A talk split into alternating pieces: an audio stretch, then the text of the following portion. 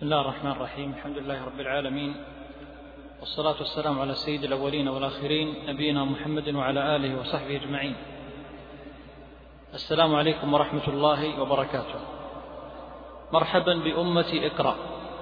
هذه الكلمة التي هي أول كلمة نطق بها سيد ملائكة الله عز وجل. ونطق بها أيضا خير خلق الله عز وجل.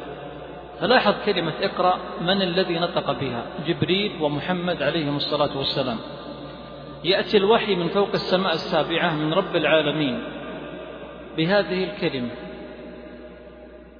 والنبي صلى الله عليه وسلم في غار حراء يتعبد ويتفاجأ وإذا بالملك العظيم. ماذا تريد يا جبريل؟ أريد أن تقرأ. اقرأ. القراءة أيها الأحبة في الله عمل عظيم. وللأسف الشديد الذي ينظر في واقعنا جميعا يرى أن هناك زهدا كبيرا في التعامل مع القراءة. وخذ الكلام بشموليته. نحن نتكلم عن القراءة. سواء كنت تقرأ في الإنترنت تقرأ في الكتاب تقرأ في جوالك في برامج نافعة تقرأ في صحيفة المقصود القراءة. وإن كان الأغلب إذا قيل القراءة أنها ترتبط بالكتاب لأن الكتاب هو الوسيلة المشهورة في القراءة وهي المقصودة بطلب العلم أو الثقافة أو زيادة الرصيد العلمي للإنسان خاصة العلم الشرعي فالغالب أن المرجع الأول والأخير هو هو الكتاب. ولكن لا مانع أن نتكلم عن القراءة. كما سيأتي القراءة في الإنترنت أو البرامج الحاسوبية الجديدة مثل المكتبة الشاملة وغيرها. المقصود أننا نقرأ. عشق العلم والمعرفة عمل جليل. حدثني أحد الأخوة في الرياض يدرس ماجستير في جامعة الإمام.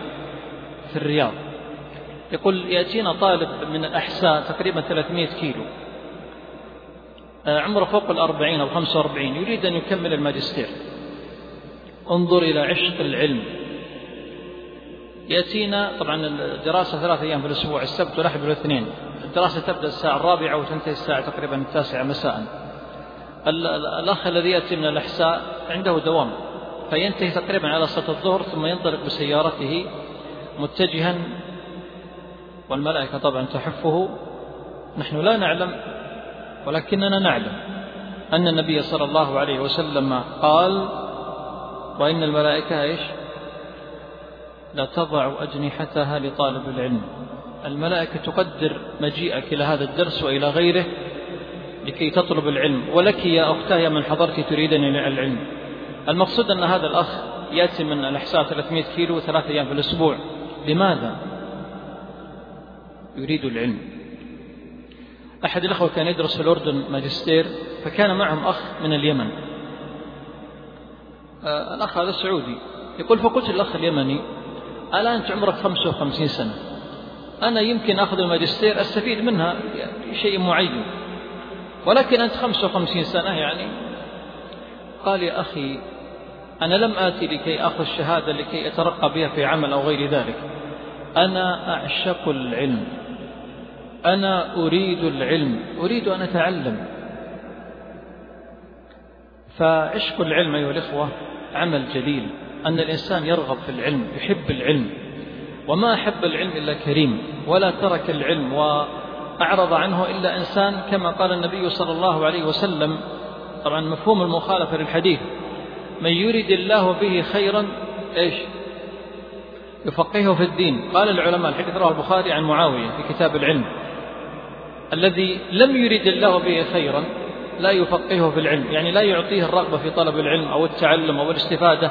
أيا كانت الوسيلة سواء قراءة أو حضور دروس أو حفظ متون أو غيرها من الوسائل. يقولون العلم هو عبادة العمر. الصلاة عبادة لمدة وقت صلاة مغرب مثلا. طيب بين المغرب والعشاء طيب صلاة العشاء. طيب بين العشاء والفجر ما هي العبادة التي تعتبر طوال حياتك؟ العلم. إذا أنت مثلا تقرأ مثلا ساعات معينة وتستمع ساعات معينة وتجلس مع الزملاء في العلم وتناقش زملائك في العلم في العمل وتقرأ رسائل في الجوال بحجة العلم أو التعليم. إذا هي عبادة مستمرة ليست كالوضوء مؤقتة أو كالصيام مؤقتة أو كالحج أو العمرة هي عبادة مستمرة إذا عرفت أن تستفيد منها. مهما كانت وسائل الإعلام في نمو وتطور إلا أن القراءة تبقى لها قيمتها وأثرها على النفس والمجتمع المثقف. إن من أجمل العبادات التي لابد أن نتربى عليها. نحن ونربي عليها أقرب الناس إلينا الأبناء البنات الزوجة الإخوة الأخوات المجتمع المدرس مع الطلاب الإمام مع جماعة المسجد الخطيب مع من يحضر عنده. مهارة القراءة هي مهارة موجودة لدى كل واحد منا ولهذا كثير منا يعني بدون مبالغة يمكن رسائل الواتساب أو الجوال الآن يمكن رسائل النصية أصبحت قليلة. رسائل الواتساب الآن أو تويتر أو الفيسبوك وقد يكون الفيسبوك أيضا قليل الآن في العالم على تويتر. قد يقرأ بعضنا يوميا أكثر من 500 تغريدة. يعني لو كتبت تلك الخمسمائة قد تأتي إلى 30 40 صفحة. ولا شك أن هذه كمية من المعلومات كثيرة جدا. وقد تكون بعض التغريدات وبعض هذه الفوائد. فعلا فوائد وقد تكون بعضها مضيعة للأوقات. يقول النبي صلى الله عليه وسلم بين يدي الساعة ذكر علامات ومنها فشو القلم وفي رواية ظهور القلم. الحديث رواه أحمد الحاكم قال ابن عبد البر في التمهيد المقصود بفشو القلم أراد به ظهور الكتاب وكثرة الكتاب. إذا وجود الكتاب بكثرة من أشراط الساعة. وسبق في درس صحيح البخاري البارحة أن أشرت إلى فائدة تتعلق بأشراط الساعة لا بأس من التكرار.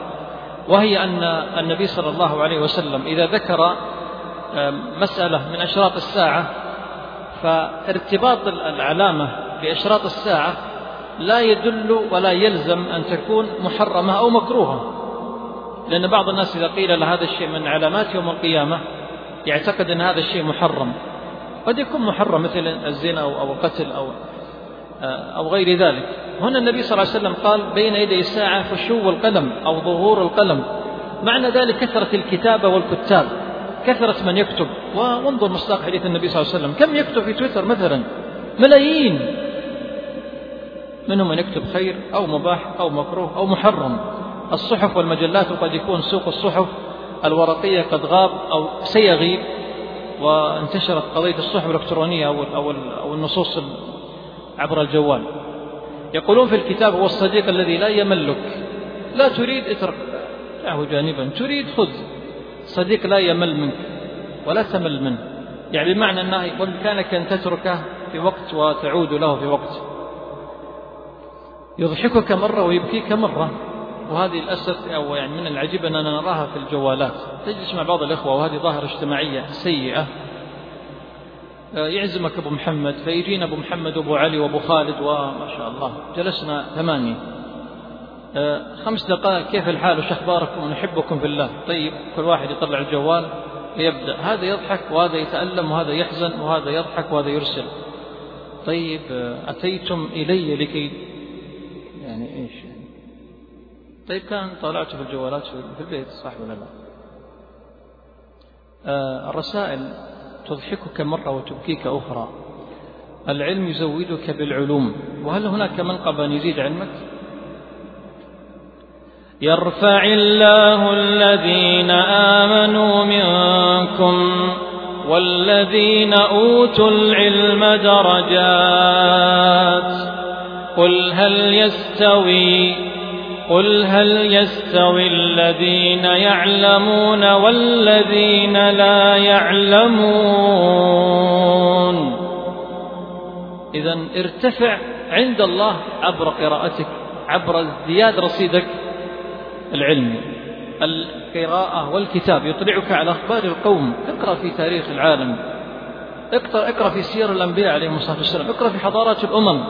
كيف عاش الإغريق والرومان و الأوروبيين كيف عاش قبلهم الحضارات الإسلامية العباسيين و و وقبلهم النبي صلى الله عليه وسلم وقبلهم الأنبياء كيف بداية خلق آدم عليه السلام؟ كيف بداية الكون؟ لما بدأ خلق السماوات والأرض أول ما خلق الله القلم ثم قال له اكتب. اقرأ يا أخي الكريم. زد من رصيد معلوماتك يا أخي يزيد عمرك ويزيد علمك. خير من أن يزيد عمرك ويزيد جهلك. كلما ازددت علما ازددت علما بجهلي. كلما زاد رصيدك العلمي فهذا دليل على أنك كنت تجهل المعلومات السابقة. القراءة والكتاب الكتاب يطيعك بالليل كطاعته بالنهار.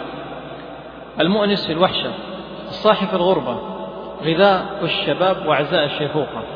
في السفر هو خير رفيق الكتاب أخ غير خوان. يمكنك أن تنفرد به عن الإخوان. ماذا نستفيد إذا قرأنا؟ ونحن نتكلم عن القراءة بالعموم وإن كان أكثر الكلام على القراءة النافعة. المعلومات النافعة ونبدأ بأشهر العلوم. العلم الشرعي ويدخل فيه أي علم آخر يفيدك إن شاء الله. الفائدة الأولى من فوائد القراءة أيها الأحبة أن في القراءة يعني في المعلومات غذاء القلب والروح وخاصة إذا كانت القراءة في أمور شرعية ورأس العلوم وأس العلوم هو كلام الرحمن سبحانه وتعالى. النبي صلى الله عليه وسلم يقول اقرأوا اقرأوا القرآن فإنه يأتي يوم القيامة شفيعا لأصحابه. إذا كنت تعاني من ألم كما أعاني أنا. إذا كنت تعاني من قلق كما أعاني أنا. فعلاجي وعلاجك أن تدمن النظر في كتاب الله عز وجل. يجب أن تطلع إلى كلام الرحمن. الكلام الذي يهدئ القلوب ويسكن الأرواح. مهما قرأت في تويتر والفيسبوك وأي برنامج يخطر في بالك فكلها لا شيء ودرات مرمية بجانب كلام الرحمن جل جلاله. ومما يعاب عليه بعض الإخوة وأن نكون صريحين في هذا اللقاء أيها الأكارم أن لا أقول كثير. بعضنا قد يطالع في جواله وفي هذه البرامج وبرامج الواتساب تحديدا خاصة مقاطع طريفة ومقاطع غير طريفة ومرعبة ومضحكة وغير ذلك أكثر مما يطالع كتاب الله. وبعضنا قد يبدأ يومه بتويتر ولا يبدأ يومه بالنظر في كلام رب العالمين عز وجل. وتبدأ قسوة القلب ولا يشعر أن قلبه يقسو. لكل شيء قدر. هذا له وقت وهذا له وقت ولكن القرآن هو هو الأم لوقتك. هو الغذاء لروحك. بل بعض الإخوة كان له نصيب من من ورد يومي يعني يوميا يقرأ جزء أو نصف جزء فغطى عليه غطت عليه البرامج ولنكن صريحين. الذين آمنوا وتطمئن قلوبهم بذكر الله. ألا بذكر الله. ألا بذكر الله تطمئن القلوب. دع جوالك جانبا وارتبط بربك عز وجل لكي يمنحك السرور والطمأنينة. من فوائد القراءة التفقه في الدين. أعطيناك مطوية. ما بقول كتاب 200 صفحة مطوية. أربع أوراق ممكن تقرأها عند الإشارة ممكن تقرأها في الانتظار في الطائرة. مطوية تتحدث عن أخطاء في الصلاة أخطاء في العقيدة فضائل الصلاة على النبي صلى الله عليه وسلم مسائل في تربية الأولاد حقوق الزوجين أي كلام مفيد. لما قرأت هذا النظر في هذه الحروف في هذه السطور ماذا ولد عندك؟ ماذا أفاد لك يا أختاه؟ يا من تستمعين تلك الكلمات عندما تقرأين بحق الزوج فضل تربية الأبناء تحريم التبرج السفور والعباءات المضيقة والمطرزة والملونة. عندما تقرأين وأنت تريدين أن تعرفي ماذا يريد الله ماذا يريد الشريعة ماذا يريد الإسلام مني عبر تلك السطور وتلك الحروف قد يتغير الحجاب. قد تتغير حياتك يا أختاه بسطور بل بحرف واحد. قال بعض السلف سمعت كلمة فنفعني الله بها ثلاثين سنة. وقبل هذا رسولنا صلى الله عليه وسلم يقول إن الرجل لا يتكلم بالكلمة سواء قال أو كتب إن الرجل لا يتكلم بالكلمة. وإن كان النبي صلى الله عليه وسلم يقصد الكلام المباشر كالقلم أحد اللسانين. لا يلقي لها بال يرفعه الله بها درجات. وفي رواية يكتب الله بها رضوانه إلى يوم يلقاه. زد رصيدك العلمي يا أخي الكريم. إلى متى وأنت تجهل قضية صلاتك؟ يا أخي عيب عليك عمرك ستين خمسين أربعين ولا تعرف ما هي أذكار الصلاة؟ بعد الصلاة أذكارك كلها أخطاء وإن كانت أذكار طيبة ولكن عندك من البدع ما الله بها عليم. تذهب إلى مكة وتطوف وتنفق وتصرف يمكن مع التذاكر والفنادق أربعة ألاف ريال ثم تقع في جريمة في خطأ كبير وعمرتك باطلة. ما الفائدة يا أخي الكريم؟ يا أخي تعلم. اقرأ اقرأ قبل أن تؤدي العمل خاصة الحج والعمرة. تفقه في دينك.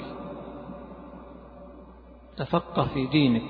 تقرأ جريدة وتويتر وساعات ولا تمل. وإذا أعطينا كتاب عن الأحكام أو عن سيرة النبي صلى الله عليه وسلم. الفائدة الثالثة تحقيق الدعوة على بصيرة. وهذه رسالة للداعية. لا يقول أنا عندي برامج دعوية وعندي مخيم.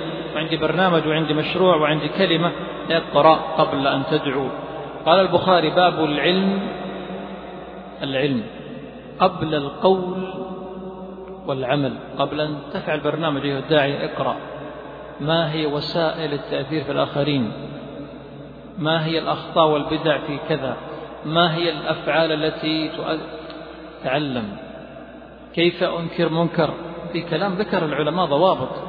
امرأة متبرجة كيف أنكر عليها؟ في كلام مرتب كلام علماء ليس كلام يعني غير مرتب. تفعل كذا تقول كذا. كلام أهل العلم موجود. العلم يجعل دعوتك ناجحة. والذي يدعو إلى الله عز وجل بغير علم بغير بصيرة سيقع في أخطاء كثيرة. والتاريخ موجود. التعرف على أحوال الأمم الماضية. عندما نقرأ مثلا في تاريخ الصحابة رضي الله عنهم ثم نأخذ التحليل. التحليل السياسي كيف كانت السياسة في عصرهم؟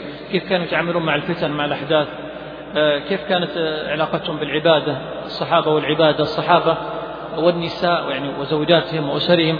والله أبو هريرة كان يفعل كذا وفلان كان يفعل كذا وعمر كان عندي معلومات. بدأت أطبقها في حياتي مع زوجتي مع أولادي مع المجتمع. فإذا بي أرى نجاحات لأني أقرأ نجاحات الآخرين. القراءة تعرفك على مخططات الأعداء. ماذا يفعل اليهود؟ ما هي نيتهم؟ المنصرين. ماذا يفعلون؟ الهندوس الرافضة الشيعة. اقرأ.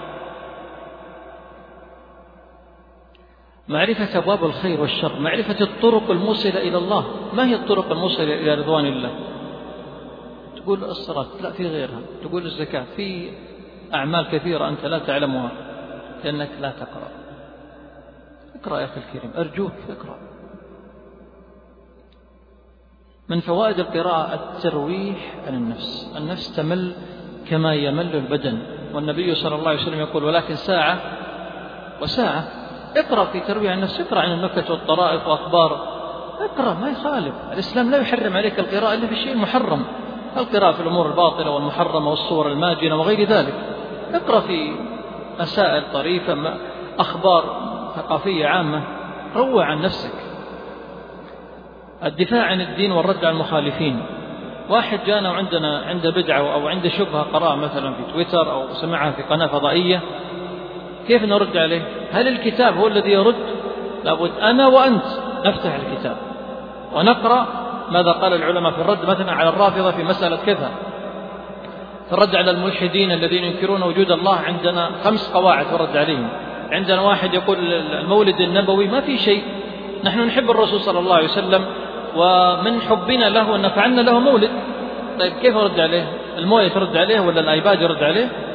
لازم تقرأ أنت وأقرأ أنا ثم نرد عليه. العلم سلاح. سلاح لا ينطلق إلا إذا قرأنا وتعلمنا.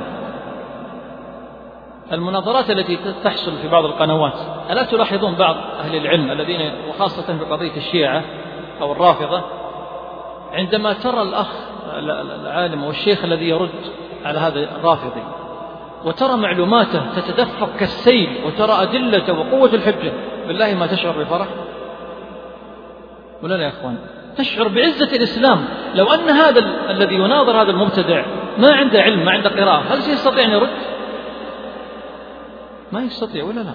ما عنده علم. هذه يأتي بالشبهة رد على الشبهة. والله ما يمكن أظن ظاهر ما يصلح يا أخي الكريم. كيف ندافع عن الدين؟ والله عندنا عشر حديث مشهورة في الصلاة كلها ضعيفة ومكذوبة. من يخبر الناس أنها ضعيفة؟ أنا أقرأ وأتعلم من هذا الحديث ضعيف وفي حديث صحيح. صح ولا لا؟ قصة باطلة مشهورة في الواتساب وتويتر مشهورة. عقوبة تارك الصلاة 15 سنة. خادم الحجرة النبوية أمس جاتني وهي طالعة قبل بن باز رحمه الله. وإلى الآن تنتشر. طيب إذا ما قرأت أنها باطلة وأسباب البطلان الدين يحتاج إلى من يدافع عنه. الدين يوميا عليه شبهات ويرمون أهل الباطل بمصائب. من يدافع عن الإسلام؟ يا من يريد نصرة الدين لا بد أن تقرأ وتتعلم. من فوائد القراءة والأكارم الارتقاء بالنفس وتطويرها وتنمية المهارات. لديك مهارات كثيرة. أنت لديك عملاق نائم لم يستيقظ ولن يستيقظ إلا إلا إذا انتبهت. وأن هذا العملاق لابد أن توقظه بسلاح القراءة. لابد أن تقتل ذلك النائم لأنك إذا قتلته سيستيقظ. وهذا من أعجب غرائب الهمة العالية أنها لن تتحرك إلا بالقوة. نريد قنبلة تفجر هذا العملاق هذه الهمة التي لدى كل واحد منا. لا تقول والله أنا عسكري ولا أنا مدني عمري سبعين أنا تو عمري 15 سنة أنا والله حامل. ما في عذر أبدا في القراءة. تستطيع أن تقرأ والأوقات كما سيأتينا كثيرة جدا. 24 ساعة ما تستطيع تقرأ. 24 ساعة كانت عند البخاري وابن القيم وابن تيم وابن باز وابن عثيمين وخرجوا بعد ال 24 ساعة ونصروا الدين. ليش أنت ما تنصر الدين؟ هل نصر الدين خاص بأشخاص دون أشخاص؟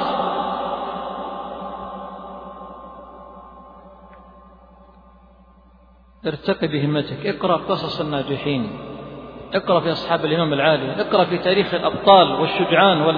والذين تجاوزوا مشكلة الطلاق ومشكلة موت الزوجة ومشكلة موت الأم ومشكلة الفقر والديون. اقرأ يا أخي الناس نجحوا الناس يتقدمون وأنت لا زلت تتأخر. الذي لا يتقدم يتقادم. العالم يمضي. اليابان تجاوزوا وأمريكا تتجاوز العالم الغربي للأسف. يتقدم يتقدم بعض المسلمين. لا كلهم. بعضهم لا زال لا يستطيع أن يفتح صفحة ويقرأ ولا يستطيع أن يمسك القلم ويكتب.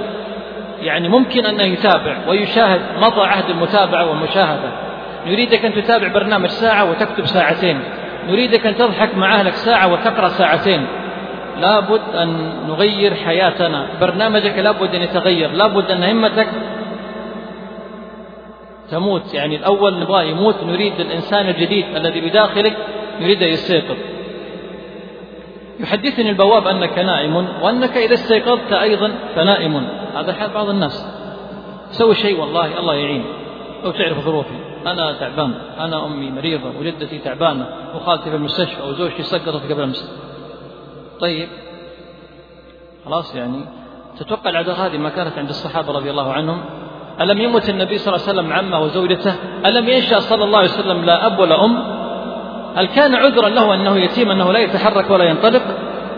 البخاري نشأ مع أم الشافعي مع أم الإمام أحمد مع أم. ما في آباء.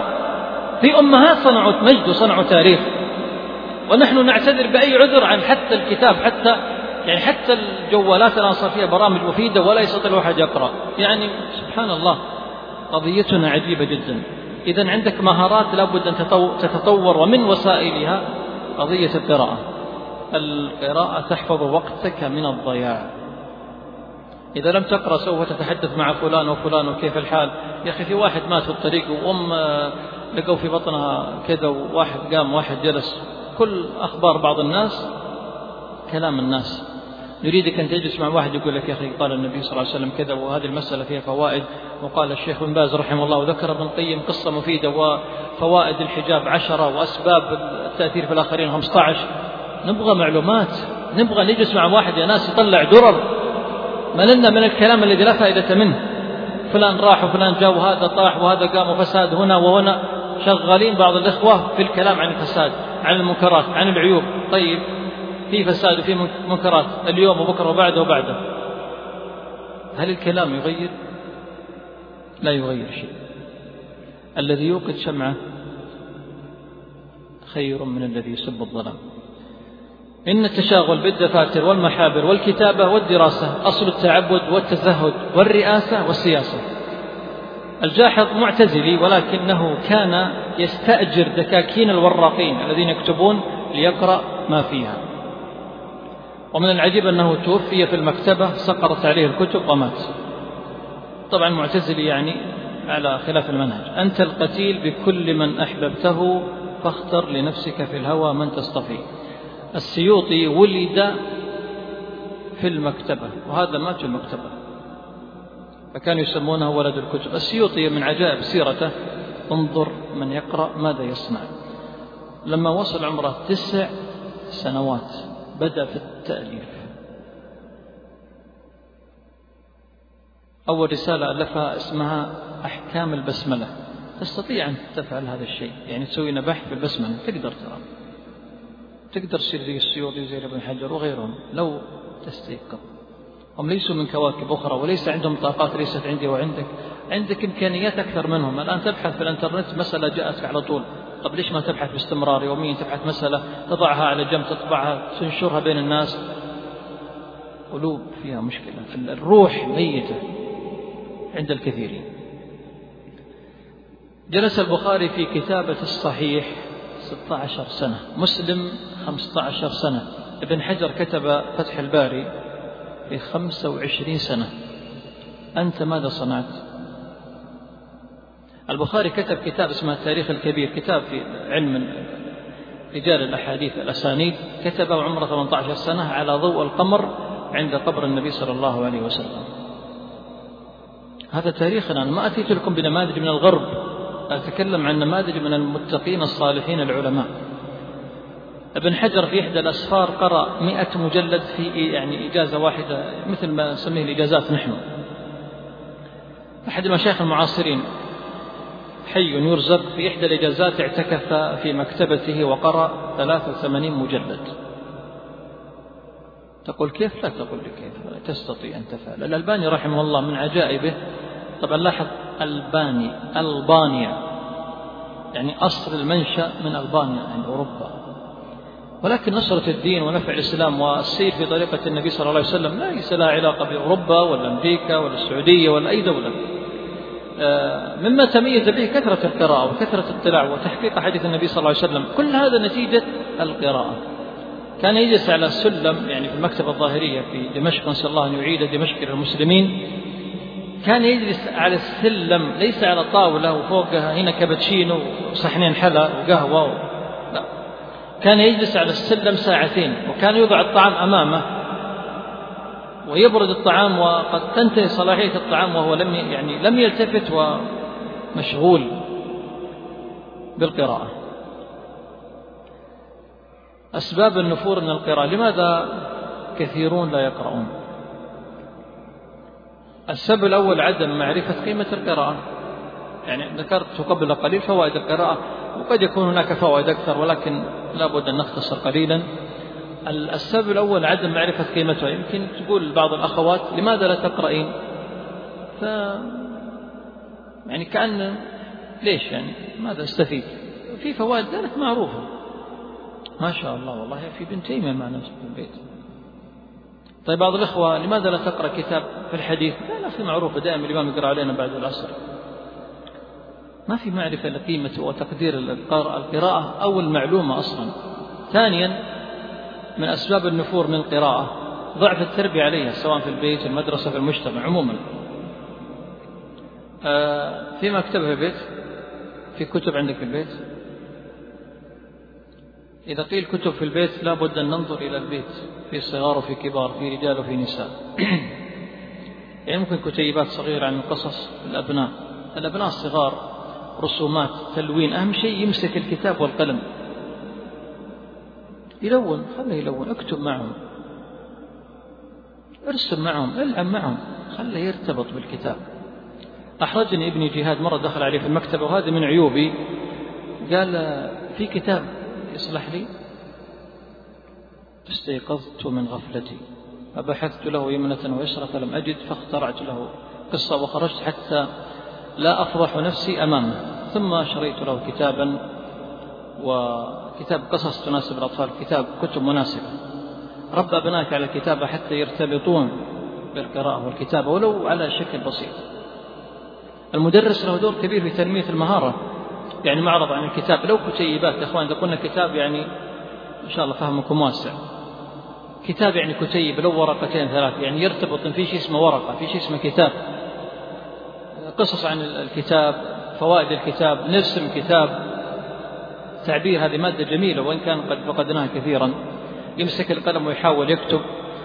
آه، من أسباب النفور أيضا الانشغال بالجوال والإنترنت عموما وهي أعظم مشغل في هذه الحياة. القنوات الآن قد كثيرون لا يفتحونها أبدا.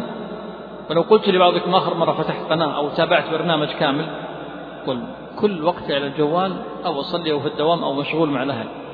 يعني أوقات الفراغ مباشرة يخرج الجوال يخرج الكنز الذهبي. ويبدأ يتصفح ويقرأ. النافع وغير النافع. اجعل لكل شيء وقت أخي الكريم. في أوقات أدخل مكتبة أغلق الجوال. أشعر براحة من كثرة القراءة في الشيء الغير نافع. خذ الكتاب ساعة نصف ساعة كما سيأتينا في الوقت. اقرأ انتهيت.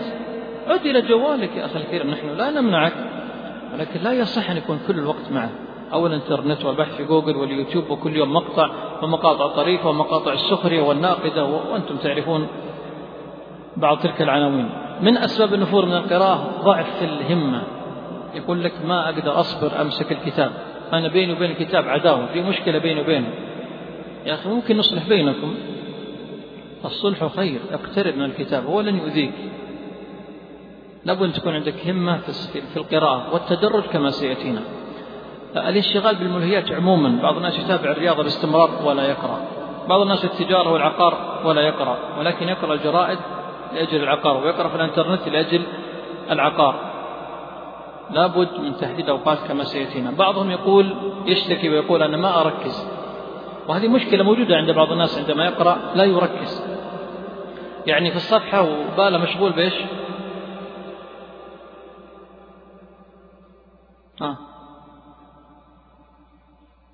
إن كان عشاء فإيش؟ فكبسة. وإن كان مندي فمشغول جدا. وإن كان بيجون ضيوف مشغول بالضيوف. لو أنهم يجون بعد أسبوعين. سبحان الله نعطي نفسنا أعذار. وإن كان في مباراة من الشباب اللي يحبون مباريات فمستحيل يقرأ قبل المباراة بيومين. إلا القراءة في تحليل أو متابعة البرامج الرياضية التحليلية. إذا أردت أن تركز تفرغ أش يعني أزل كل الملهيات والمشغلات ثم ابدأ بالتدرج كما سيأتينا. ضعف الفهم بعض الناس يقول لك أقرأ ما أفهم. لماذا لا تفهم؟ عندك مشكلة. ليس قصورا في عقلك لأنك إما كما سيأتينا ولا أريد أن أتجاوز بعض النقاط قد تقرأ كلاما صعبا عليك وهذا موجود. يعني بعض أحيانا أسلوب الكاتب قد يكون أسلوبه كبير. يعني يأتينا شاب أو رجل أو امرأة يقرأ كتب مثلا للسلف قد يكون عبارات السلف راقية جدا. قد لا أفهمها لا أنا ولا أنت. نتدرج خطوة خطوة نقرأ بعض كتب المعاصرين الكتب السهلة الكتب التي فيها نوع من البساطة آه، والألفاظ التي تعودنا عليها. نتدرج خطوة خطوة حتى نصل إلى المقصود من الاستفادة أيضا غلاء أسعار الكتب. بعض الناس ليس عنده مكتبة راتبة محدود وهنا أجار وهنا يعني أقصاد فقد يكون هذا مانع نوعا ما ولكن ممكن لهذا نقول في كتيبات قد تكون رخيصة وممكن تستعير ممكن عندك في العمل ممكن في المسجد. ممكن نتحول القراءة في الإنترنت أو بالجوال إذا كان إذا كنت تريد تحميل الكتب. بعضهم يترك القراءة لأنه بدأ في الماضي ثم وقعت له مشكلة مع الكتاب. يعني واحد مثلا في بداياته قرأ كتاب ولكن كان صعب فلم يفهم منه شيء. فكلما ذكرنا له قراءة يتذكر الموقف السلبي السابق ويقول ما أنا ما أستطيع أن أقرأ لي تجربة. يا أخي الكريم لا بأس أن تخطئ ومن الذي ما أخطأ أو سقط؟ والإنسان العاقل إذا سقط يصعد ويرتفع. كيف نتحمس للقراءة؟ الأمر الأول معرفة فضل القراءة وأهميتها وهذا سبق. جالس من يحب القراءة من يتحدث معك عن المعلومات. فأنت إذا جلست معه تشعر أن عندك كمية من المعلومات. هذه الكمية ما جاءت إلا من خلال الانتفاع بالوقت سواء قراءة أو متابعة أو غير ذلك. المقصود الصديق. يعني بالله لو لو صاحبك سألك آه، متى آخر كتاب قرأته؟ ما هو جوابك؟ هذا بعض المشايخ في القصيم وضع على باب المسجد كم كتابا قرأت هذا الشهر؟ إيش رأيكم بالأسلوب؟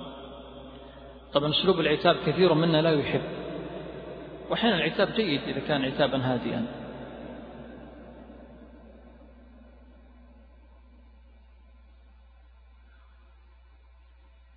نحن في الشهر الرابع من عام 34 كم كتابا قرأت؟ لا تجيب أجب مع نفسك. كم كتابا قرأت؟ آه، دور الإعلام في تنمية القراءة. وإذا قيل الإعلام لابد أن نصرف أيضا بمفهوم واسع. نبدأ بالإعلام الإسلامي عبر القنوات الإسلامية برامج عن الكتب القراءة تطوير إلى غير ذلك. خطيب الجمعة وهذا لابد أن نركز عليه لأنه يخاطب الجمهور. يعني يحضر عنده مثلا أسبوعيا 500 أو 1000 أو غير ذلك نريد أن يتحدث عن القراءة كيفية القراءة يعني يذكر الناس بهذا الأمر. آه، الجرائد الصحف المجلات البرامج التدريبية تطوير معارض الكتاب وهناك معرض كتاب سيبدأ اليوم 19 يبدأ من الثلاثاء القادم من 23 في, الرياض. معرض المعرض السنوي. هذه دعوة أيضا لزيارة المعرض والاستفادة من الكتاب. ولا بأس أن ترحل في طلب العلم وتكن نيتك لله. وهذه الرحلة فيها منفعة لك إن شاء الله. قراءة سير السلف المعاصرين في حبهم للقراءة. يا أخي إذا كنت تعرز عن قراءة يعني عشرين صفحة يوميا نصف ساعة يوميا يا أخي في ناس يقرؤون يوميا 300 صفحة. آه الشيخ علي الطنطاوي رحمه الله تعالى ذكر مرة أنا لا أذكر الإحصائية بالضبط يوميا كم يقرأ؟ إما ثلاث ساعات وأربع ساعات يعني معدل 200 صفحة يوميا. المهم حسب عمره فإذا هو قد قرأ 2 مليون صفحة. آه، من طرق التشويق للقراءة والحماس زيارة معارض الكتاب. زر يا أخي اعتبر معرض سيارات اعتبره معرض ملابس اعتبره عقار اعتبره أي شيء في ذهنك وادخل. وانظر الكتب كتب ثقافية والتاريخ والسياسة كتب الطبخ. يا أخي اشتر هدية. كتب الطبخ. إيش رأيكم كتب الطبخ؟ بعض الناس يشتريها ويتمنى ويرجو ويدعو ليلا ونهارا أن زوجته تنظر في هذا الكتاب ولكن دعوته لم يستجب الله له فليراجع نفسه وليتق الله. في البيت لابد من تفعيل الكتاب وهذا سبق الإشارة له. مع الأبناء والبنات. دور المدارس وهذا لهم دور كبير في تنمية مهارة الكتاب. يعني ممكن مدرس مدرسة يأتي بكتيب أبو ريال ويعطي الطلاب كتاب نافع لهم لا يأتي بكتاب صعب. كتاب يناسب يعني الصغار. يلا يا أحبابي يا أولادي يا أبنائي يا أصدقائي نريد من كل واحد منكم غدا يأتي لنا بعشر فوائد استفادة من هذا الكتاب. هو يعتبر فعل شيئا جميلا و يعني مارس معهم يعني شيء جليل في تنمية مهارة الكتابة. دور حلقات التحفيظ حلقات التحفيظ ودورهم واضح في قضية القرآن وشيء يشكرون عليه بلا ريب طبعا. ولكن نحن نقول نتمنى أن يكون هناك وقد يكون عند بعض الإخوة بعض البرامج في تطوير هذه المهارة مهارة القراءة. يعني يوميا حفظ القرآن جميل. طيب خصصوا لو يوم في الشهر. ما في قرآن. يريد والله كتاب يقرؤونه يتعودون على القراءة يتعودون على التعليق يتعود كيف هذا صح أو خطأ. يتعرف على أسماء الكتب المشهورة. نريد آه، خمس كتب ابن باز وابن عثيمين والألباني. نريد كتب في السيرة. ماذا تعرف؟ ما أفضل كتاب في السيرة؟ أفضل كتاب يتكلم عن كذا. ممكن كتب معاصرة تناسب بيئة الشباب. آه، الشباب كيف تنجح في حياتك كيف تدير نفسك كيف يعني حتى في كتب معاصرة كما سيأتينا لها يعني دور كبير. آه، الحلقات لهم أثر كبير. سواء حلقات الذكور أو الإناث. حتى نستمتع بالقراءة. استشر قبل أن تقرأ. تريد تقرأ كتاب اسأل يا أخي من تثق به ما هو الكتاب المناسب لي؟ إذا كان قريبا منك. ويعرف مثلا ثقافتك أو معلوماتك هذا قد يكون له دور كبير. بعض الإخوة قد يسمع مثل هذا الكلام ويتجه إلى مكتبات متحمس وفي جيبه 500 ريال. وعليه دين 10000 ريال. فيخرج 500 ريال في سبيل الكتب. الله أكبر. ما هذه التضحية في سبيل الله؟ ثم يضعها بجانبه ثم يفتح الجوال. حفظه الله. والكتب يأتي الغبار وتأتي بعض الطيور والحشرات وأنواع من الكائنات الحية وغير الحية. استشر قبل أن تقرأ. ليس كل كتاب يناسب كل شخص. اقرأ للمؤلف الذي تثق به. آه، في معلومات عندك عن مؤلف معين سواء معاصر أو من السابقين خذ كتابا وتصفح مقدمة الكتاب وفهارس الكتاب. يعني مثلا كتاب للمعاصرين مثلا بعض المشايخ المعروفين في التاريخ مثلا مثل الشيخ سلمان عودة الشيخ العريفي وغيرهم. يمكن ما حب حبك للشيخ يغنيك عن قضية أنك تقرأ المقدمة الفارس اشتري الكتاب استعن بالله. كتاب ترى أنه مناسب لك ويعني يزيدك ثقافة ومعلومات. ولا تقتصر على كتب المعاصرين. يعني لابد أن نتعود أيضا الأخوة على قراءة كتب السلف القديمة لأن فيها كم من المعلومات وفيها بركة كثيرة جدا. أيضا من أسباب الحماس للقراءة التدرج في القراءة. يعني في كتاب ثلاث أجزاء جزئين لا تشتريها. اشتر بداية الكتب آه، اللي فيها 200 صفحة 150 100 صفحة. نحن هدفنا في البداية أن نحب قضية الكتاب. يعني نجلس مثلا ثلاثة شهور أربع شهور أقرأ من هذه الكتب أبو خمسين صفحة مئة صفحة أنتهي منها كل أسبوع مثلا من كتاب أو من رسالة حتى يأتي اليوم الذي يشتري فيه الكتاب الذي يتكون من جزئين أو ثلاثة وغير ذلك. المكان المناسب للقراءة الضوء المناسب التكييف الرائحة المكان باختصار. آه، يقرأ في المجلس وعنده مشق والتلفزيون شغال وأخونا في الله جالس يقرأ. كيف تستفيد يا أخي الكريم؟ كن واقعيا القراءة لها جو. أنت تريد أن تستفيد من كل صفحة بل بعض الكتب في كل سطر فائدة. فكيف تحقق الفوائد والمكان غير مهيأ طاولة عندك والله مليان أخبار. طيب. والكتاب مليان أيضا. مكان حر أو برد. هذه كلها عوائق تمنع أنك تستمتع بالقراءة. فتخرج بالمجلس الثاني وقد يكون فيه الوالدين أو الأهل طيب غير مناسب. وهنا في تلفزيون تستطيع أن تكيف لك مكانا جميلا مناسبا للقراءة. إذا كانت مكتبة بيتك والله بيت صغير. ما يخالف اخترع لنا مكانا مناسبا. قد يكون الأنسب أن تقرأ مثلا في العمل. إذا كان عندك أوقات فراغ. وما أكثر أوقات الفراغ في العمل عند بعض الجهات. اختيار الوقت المناسب للقراءة. قد يناسبك الفجر العصر المغرب العشاء أنت تعلم بوقتك المهم. حدد الوقت المناسب. التنافس مع الآخرين في القراءة هذا جيد ومؤثر. ممكن نضع تحدي مثلا بيني وبينك. نقرأ مثلا كتاب معين في سيرة النبي صلى الله عليه وسلم وليكن مناسبا لي ولك. وهذا موجود عند بعض الإخوة بين طلاب الحلقات طلاب المدارس ممكن بين الأبناء والبنات. كتاب مناسب للمرحلة التي يعيشون فيها. ممكن تضع مسابقة وتخترع مسابقة لزوجتك تعطيها كتابا نافعا. لا تخبرون النساء. لا تخبرون النساء. يعني يضع الزوج مسابقة على كتاب يرى أن له أهداف لزوجته. أنا مشكلة أني وضحت الموضوع ولا بأس. آه، مسابقة يقول لها ترى فيه جوائز من إمام المسجد. هذا كذبة واضحة. هذا الشيخ جاي يكذب علينا. أنا أرد عليهم في حديث صحيح البخاري بجواز الكذب على الزوجة ويجوز أن تكذب عليك. ترى يا أختي يجوز أن تكذبي علينا ويجوز أن نكذب عليك. والحمد لله هذا من يسر الدين. المقصود أنك تستطيع أن تشجع زوجتك بكلام جميل كتاب عن الأسرة عن السعادة. قد تكون زوجتك يعني تعاني من بعض الآلام والمصائب ويعني قدر الله عليها بعض الأشياء. كتاب عن الصبر عن اكتساب الأجر عن فضائل شيء معين عن طيب. وأنت تقرأ اكتب ما يعجبك. تعود أن تمسك القلم. وبعض الناس عنده مشكلة مع القلم.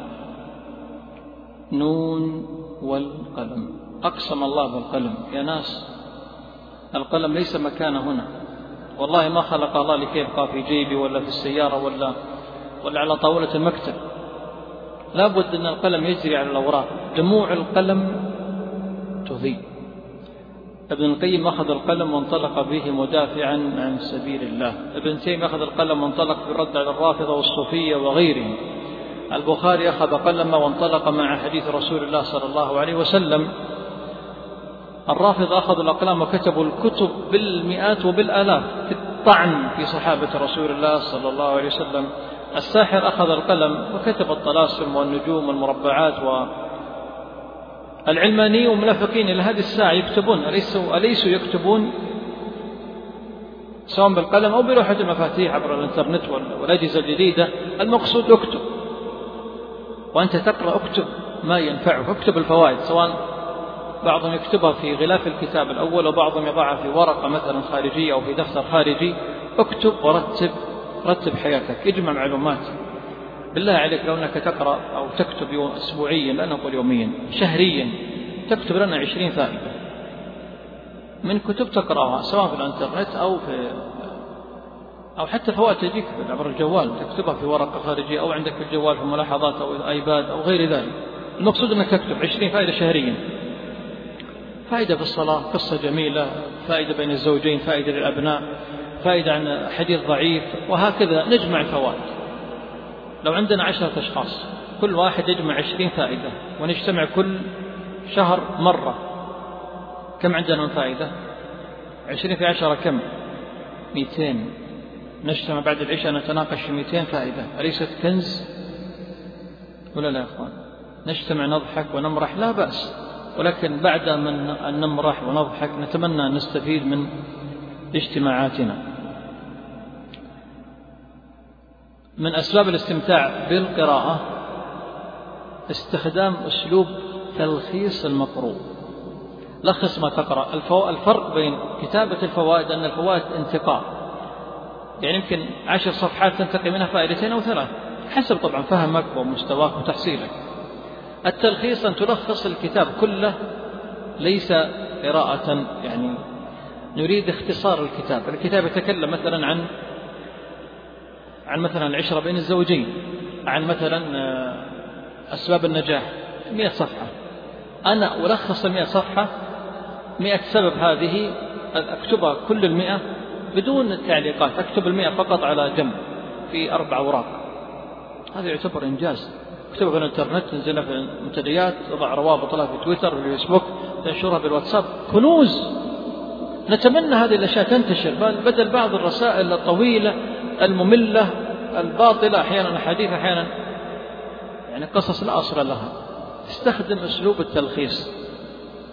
وهذا موجود عند السلف تلخيص لبعض الكتب الكبيرة.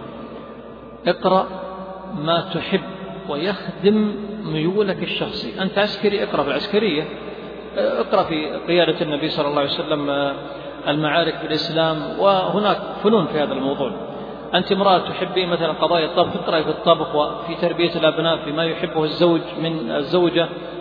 الزوج كذلك اقرأ في الأمور الأسرية تربية الأبناء وغير ذلك. أنت طالب علم تحب العلم اقرأ سير السلف في طلب العلم. أنت داعية اقرأ في الكتب الدعوية النجاح الدعوي قصص من حياة الدعاة. اقرأ في الميول في الثقافة في الرياضيات اقرأ. زود رصيدك العلمي. من القضايا المهمة مع القراءة والحبة نوع المقروءات. لا تلتزم بمنهج معين فتمل.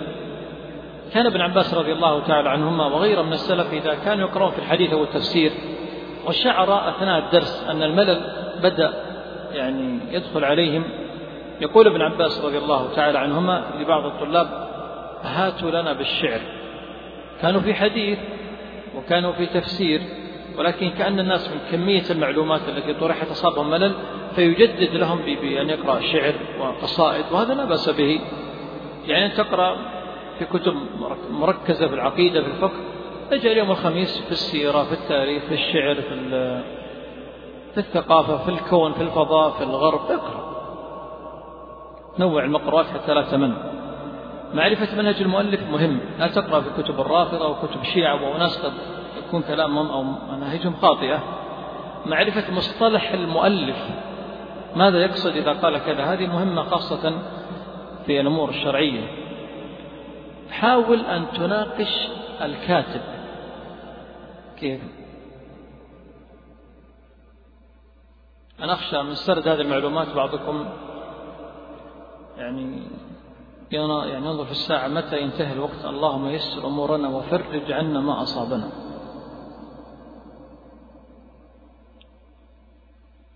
وأنت تقرأ اعتقد أن هذا الكلام ليس على إطلاقه وأنت تقرأ. طبعا قد يكون هذا الكلام لا تفهم خطأ. يعني لم في داخلك وأنت تقرأ وجود بعض الأخطاء تحتاج إلى إصلاح أو ملاحظات أو تعليق أو إضافة أو تحرير طبعا هذا ليس في كل مقروء كتاب الله لا نناقش أو حديث النبي صلى الله عليه وسلم. نتكلم عن الأشياء المناسبة أو القريبة من عصرك وخاصة كتب المعاصرين. يعني وأنت تقرأ ناقش المؤلف قال قصة ليس المقصود أن نبحث عن عيوب القصة أو يعني نطعن في الشخص لا. حاول أن تضع ليس على إطلاقه قصة جميلة. انقد أو امدح يعني تفاعل مع مع مع الكتاب. هذا الحديث صحيح وفي حديث أفضل من أصح منه هذا الحديث لا يصح. هذا الكلام اكتب استمتع وأنت تقرأ. هذا الكلام جميل وقد قال به مثلا ابن تيمية وقد قرأت في الجامعة وهذا ناقش. اجعل كتابك مليء بالفوائد والتعليقات التي تكتبها. تفاعل وأنت تقرأ. اجعل لك مشروع علمي كتاليف كتاب. قد يقول بعضكم يا شيخ أنت ما تدري عن ظروفنا النفسية أو ظروفنا المالية أو ترى أنا ما معي إلا ابتدائي وثاني ما معي إلا متوسط وثانوي. والله لو تعلم ويأتينا من العواقب شيء كثير. أرجوك كن هادئا. إذا قيل لك مشروع علمي أنا بأضرب لك مثال. ألا يستطيع كل واحد منا أن يجعل مشروع علمي تأليف كتاب. آه مثلا رسائل جوال جميلة. في أحد منكم ما يقدر؟ رسائل جميلة جاءته. تجي على الواتساب مثلا. ينسخ الرسالة. وضعت الملاحظات صارت عنده بعد سنة ألف رسالة. ينزل على بريدة. يطبع في مذكرة. ويوريها اثنين ثلاثة. يعني هذا صعب. إذا قيل مشروع علمي ما قلنا كتاب البخاري ولا كتاب العقيدة. لا أنا أتكلم على حاول أن يكون لك مشروع. جمع الأحاديث الضعيفة من خلال مقروءات جمع القصص الجميلة في حياة النبي صلى الله عليه وسلم وكل حياته جميلة. القصص التي ترى أنها معبرة مؤثرة أكثر. والله كنت أقرأ في حياة الصحابة طيب أنا أريد أن يكون لي كتاب أو مذكرة سأجمع فيها مثلا آه، قصص الشجاعة من حياة الصحابة. فيها شجاعة فقط. وقس على ذلك أشياء كثيرة قصائد شعر جميلة أجمعها في هذا المشروع يجعلك تتفاعل مع قراءتك. ما هي الأخطاء التي يقع فيها بعض الناس في القراءة؟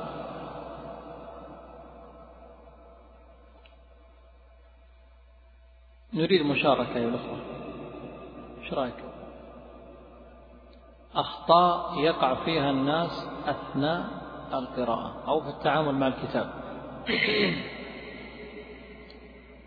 ممتاز. وهذا سبق الإشارة له.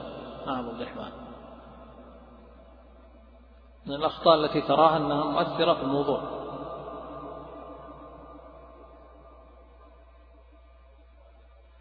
ممتاز. وهذا يعني شيء مهم. التخطيط. تنظيم الأوقات. آه، وضع هدف معين. لماذا تقرأ؟ يعني ماذا تريد أن تقرأ؟ واحد قال أنا بقرأ أي شيء. هذا موجود بعض الأخوة أي كتاب يشتريه.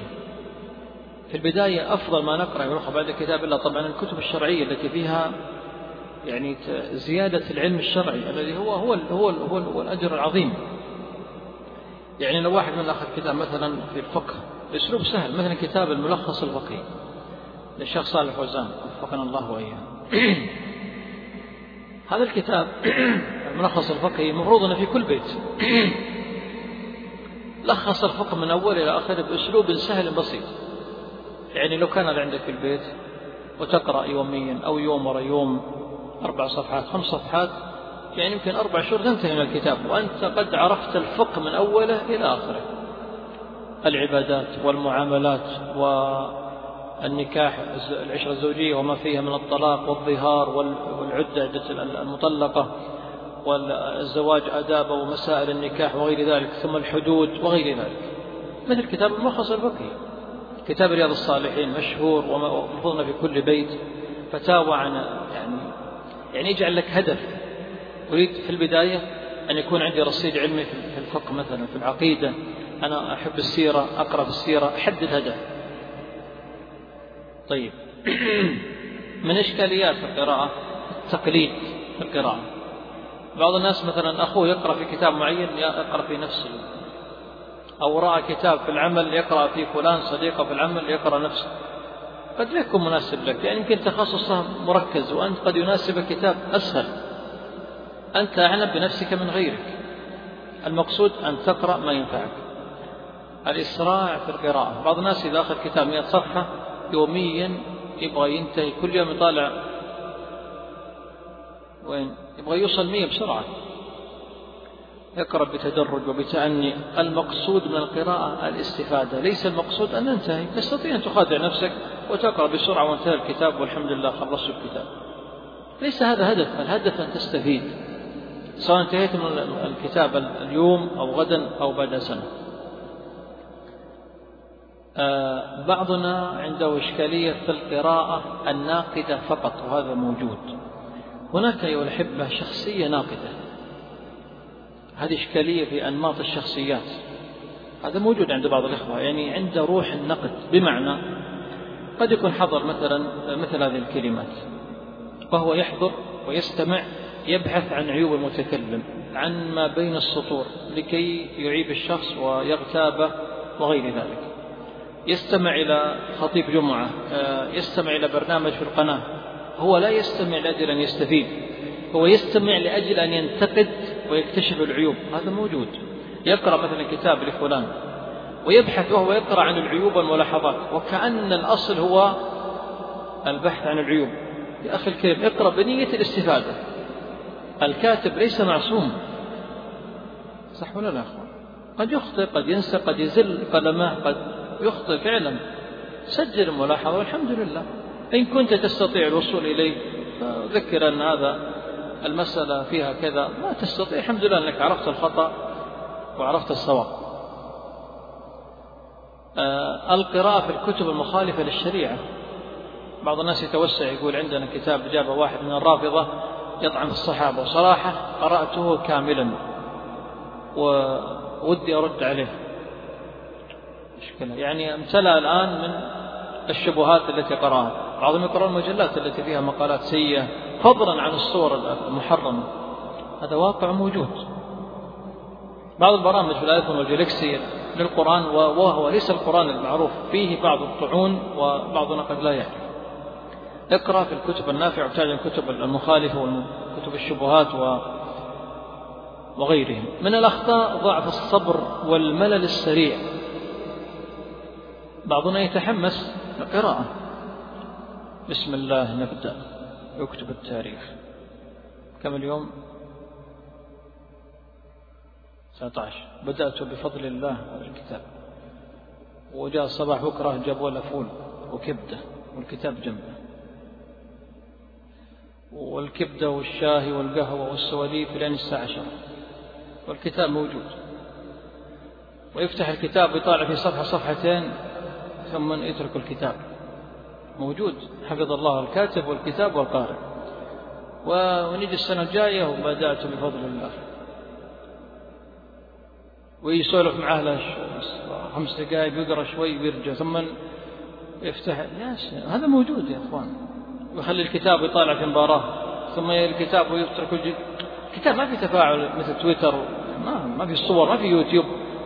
الله يغفر للعلماء ويوفقهم. خلونا طيب. من القواعد المهمة لكل قارئ ادعو ربك بالتوفيق للعلم النافع لأن العلم الأخوة مواهب من الله. قد نخرج من هذا العنوان وهذا الكلام وبعضنا قد يكون هذا الكلام سمع مرات كثيرة وقد يكون فيكم من هو أفضل وأفضل لمرات كثيرة من طرح الموضوع والعناية بالكتاب والقراءة.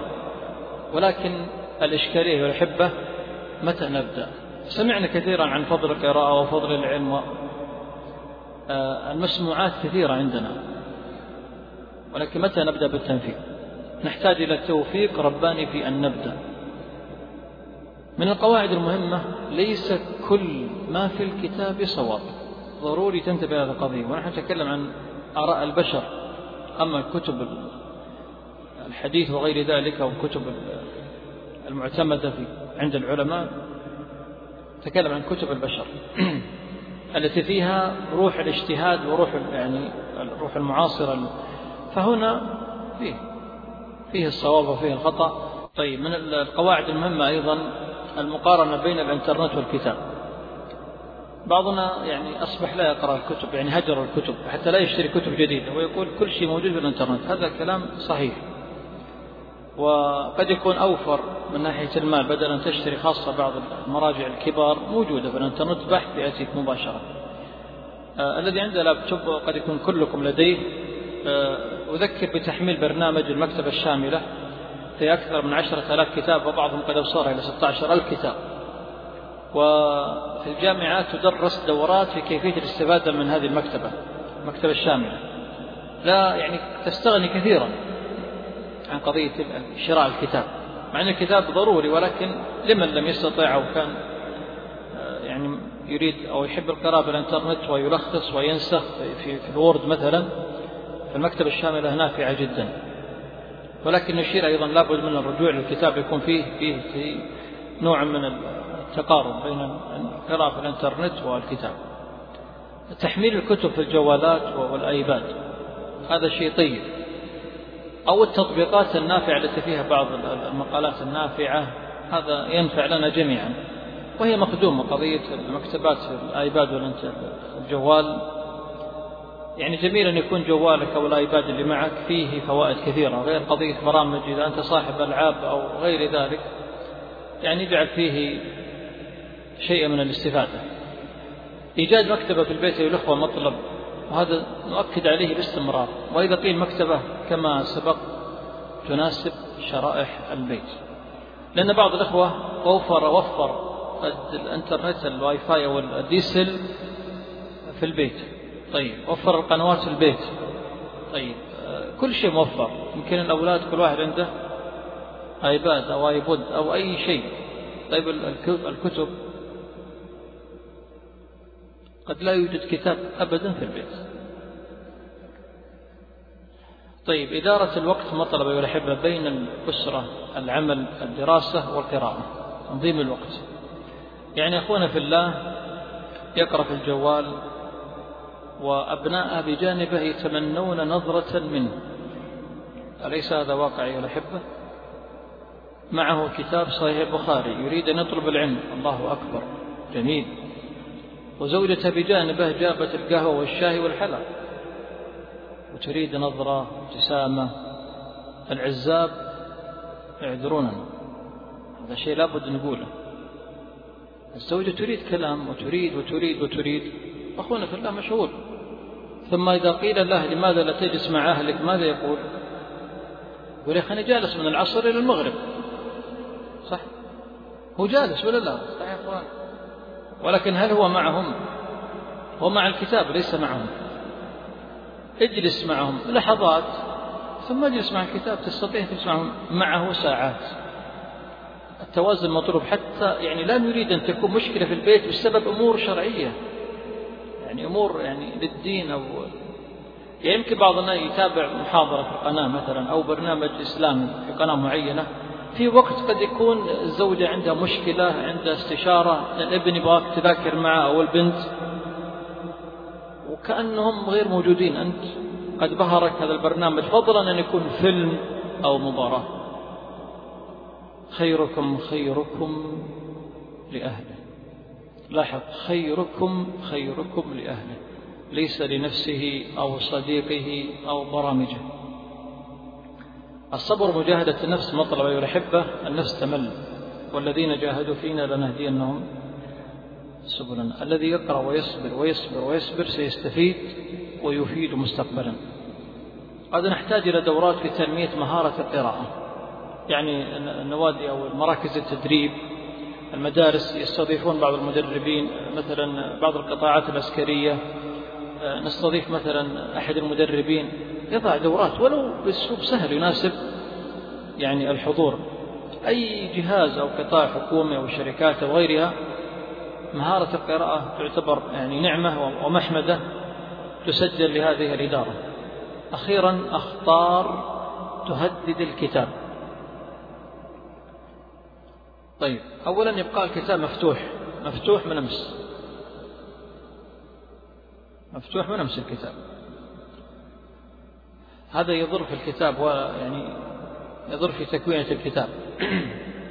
أيضا وضع القلم داخل الكتاب وإغلاق الكتاب. يضر في قضية خياطة الأوراق أو صف الكتاب.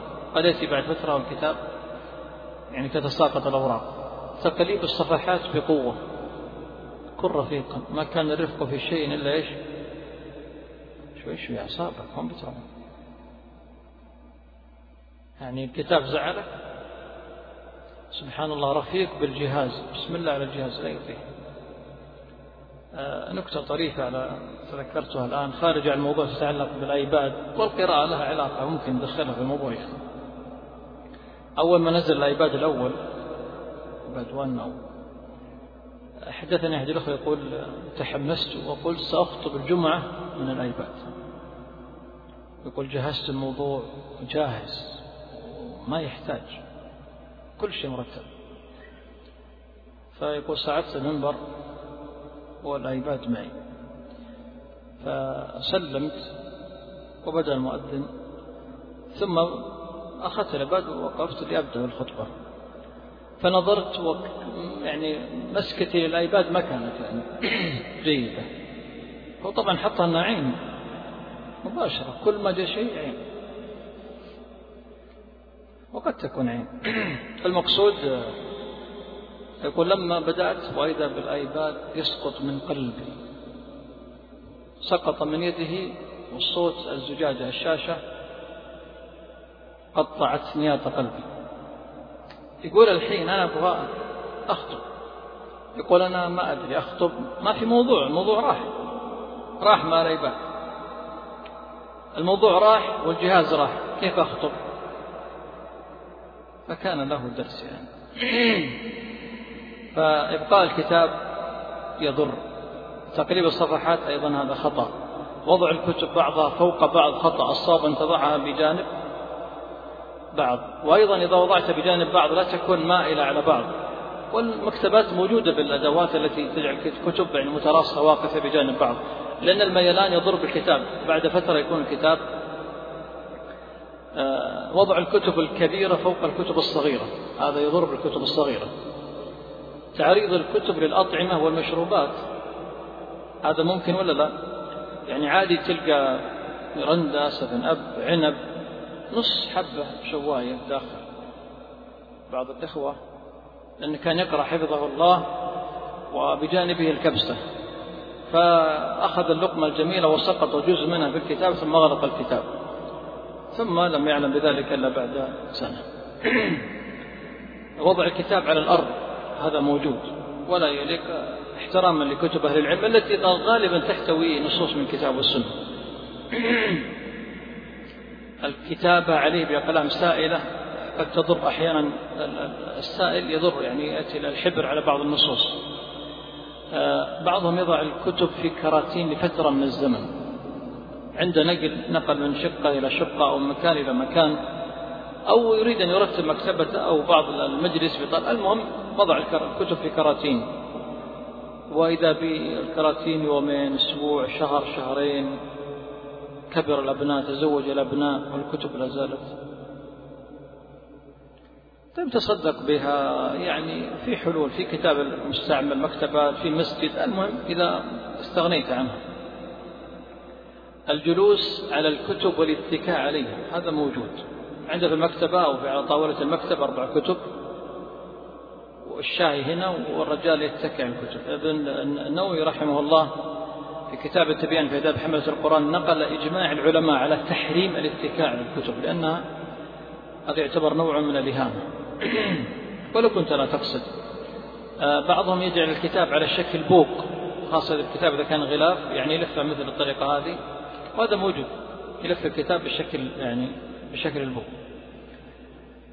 بعضهم يعير الكتاب يعني يعطيك كتاب يقول الله فلان أنا أبغى أستفيد من الكتاب هذا مثلا ويعطيك الكتاب. ولكن ليس كل شخص يناسب أن تهديه أو عفوا تعيره الكتاب.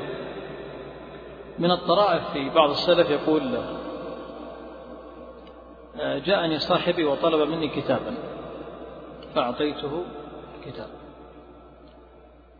فبعد أسبوع جاء لي بالكتاب وبداخل الكتاب, وبداخل الكتاب بعض العنب. بعض العنب. العنب يقول من فاكهة النافع فأخوانا في الله المهم يقول بعد فترة فجاء الشخص نفسه يريد كتابا آخر. فهذا تذكر العنب فماذا فعل؟ أعطاه كتاب وأعطاه صحن قال هذا كتاب بالقراءة وهذا الصحن بالعنب ومن العجيب أيضا آه، في قضية الكتابة هذه ذكرها صاحب كتاب آداب الإملاء والاستملاء. آه، أحد السلف كان في مجلس العلم وكانوا طبعا عندهم قضية القلم ما هو كأقلامنا قلم له فترة يعني نوع من الحبر ينتهي ويضعونه في ذوات الحبر والقلم. المقصود أن الورق انتهى عنده. كان يكتب الحديث في ورقة. الورقة امتلأت ما في مكان والشيخ لازال مستمر. طبعا هؤلاء الذين كانوا يكتبون الفوائد. كانوا يكتبون الفوائد. فلما انتهت الأوراق كيف يكتب بقية الفوائد؟ ماذا فعل؟ إيش توقعون سواه؟ الآن ما عنده أوراق. كل العالم شغالين قاعد يكتبون ها؟ كتب على ظهر الشخص الذي أمامه. يقول الشخص الذي أمامه فشعرت بشيء في ظهري. فعرفت أنه يكتب علي. فيعني أذنت له. فلما انتهى الدرس وقمت لأذهب إلى البيت. قال أين؟